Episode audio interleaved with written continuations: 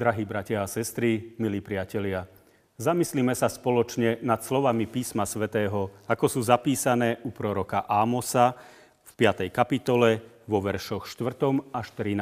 takto. Lebo takto vraví hospodin domu Izraela. Mňa hľadajte a budete žiť. Nevyhľadávajte Bétel a do Gilgálu nechoďte do Beršeby neputujte, veď Gilgal pôjde do zajatia a Betel výjde na vnívoč. Hľadajte hospodina a budete žiť. Inak prenikne do Jozefovho domu ako oheň. Strávi ho a nebude mať nikoho, kto by uhasil Betel. Beda tým, ktorí premieňajú právo na palinu a spravodlivosť hádžu na zem. Nenávidia toho, kto v bráne spravodlivo súdi a v ošklivosti majú toho, kto pravdu hovorí pretože gniavite slabého a dávate a dávky obilia beriete od neho, aj keď ste si nepostavili kvádrové domy, predsa v nich bývať nebudete. Vysadili ste vzácne vinice, ale víno z nich piť nebudete.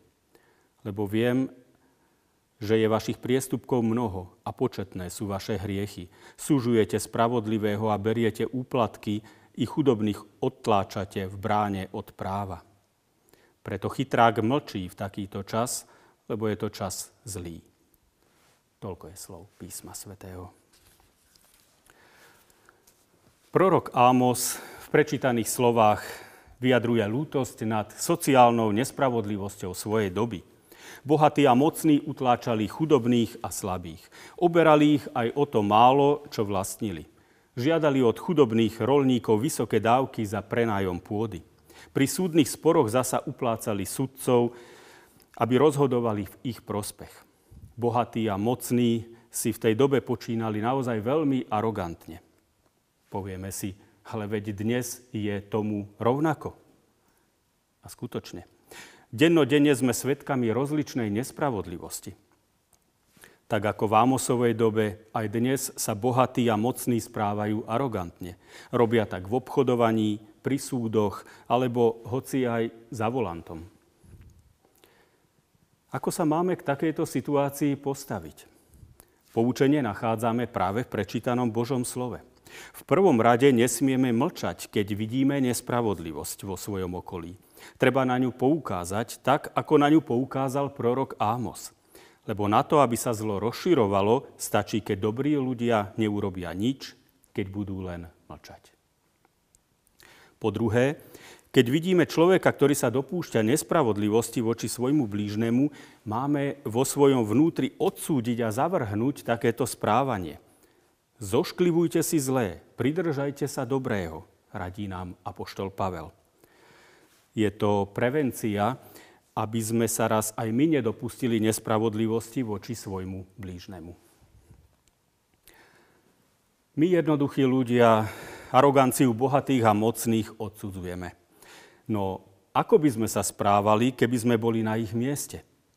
Nie je to tak, že nerobíme podobné skutky len preto, že k tomu nemáme príležitosť? Lebo koľkokrát možno páchame nespravodlivosť aj my. Len sa pozrime, ako sa správame k svojim deťom. Neuprednostňujeme náhodou jedno pred druhým. Ako sa správame k svojim príbuzným. Ako svokra neurážam neustále svoju nevestu či zaťa. Ako sa správame v práci k svojim kolegom či podriadeným?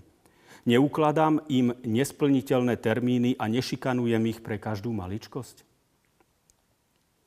Je smutné, keď sa nespravodlivosti dopúšťajú aj ľudia, ktorí veria v spravodlivého Pána Boha. Právom si potom svetkovia ich činov kladú otázky, v akého Boha títo ľudia vlastne veria. Na čo chodia do kostola, keď robia takéto zlé veci? Nie je to táto ich zbožnosť len takým mŕtvým náboženstvom? Prorok Ámos vo svojom posolstve dáva do protikladu hľadanie živého Boha a navštevovanie svetýň v Beteli, v Gilgále a v Béršebe. Ľudia Severného Izraelského kráľovstva si mysleli, že prinášaním obetí na posvetných miestach slúžia Bohu. Pritom páchali medzi sebou všelijakú nespravodlivosť. Prorok hovorí, že takéto náboženstvo je omyl a sebaklam. Spravodlivý Boh videl všetku tú nespravodlivosť vo vtedajšom Izraeli a odkazoval ústami proroka. Beda tým, ktorí spravodlivosť hádžu na zem, Boh videl, že chamtiví boháči a skorumpovaní sudcovia si za peniaze chudákov nastavali prepichové domy a vysadili vzácne vinice. No užívať toto bohatstvo dlho nemali. Boh ako strážca práva a spravodlivosti to nedovolil. Ak aj ľudia nepoznali všetky ich tajné praktiky, pán Boh ich poznal a vedel, ako sa dostali k svojim majetkom. On aj vykonal spravodlivý trest nad nimi.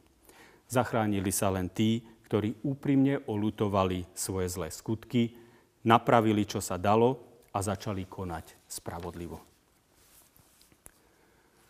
Božie beda môže zaznieť aj nám dnes, ak konáme nespravodlivo.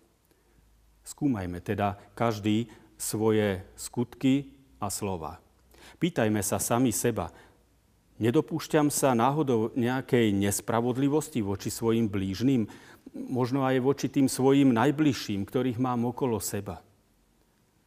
Čiňme pokánie, kým je ešte čas, aby nás nestihol spravodlivý Boží trest. Milí bratia a sestry, môžeme si byť istí, že aj dnes Pán Boh pomôže tým, ktorí sú utláčaní. A môžeme si byť istí, že Boh rád odpúšťa tomu, kto chce ísť novou cestou. Cestou spravodlivosti a lásky k blížnemu. Pán Ježiš Kristus je nám vzorom človeka, ktorý smelo odsudzoval nespravodlivosť a pomohol viacerým nespravodlivým ľuďom, aby vykročili na lepšiu cestu.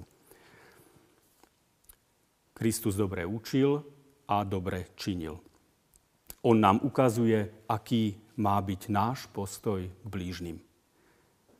Nasledujme teda nášho nebeského učiteľa a urobme svet okolo seba lepším miestom pre život. Amen. Pomodlíme sa takto. Kriste, Ty si nás povolal, aby sme kráčali v Tvojich stopách.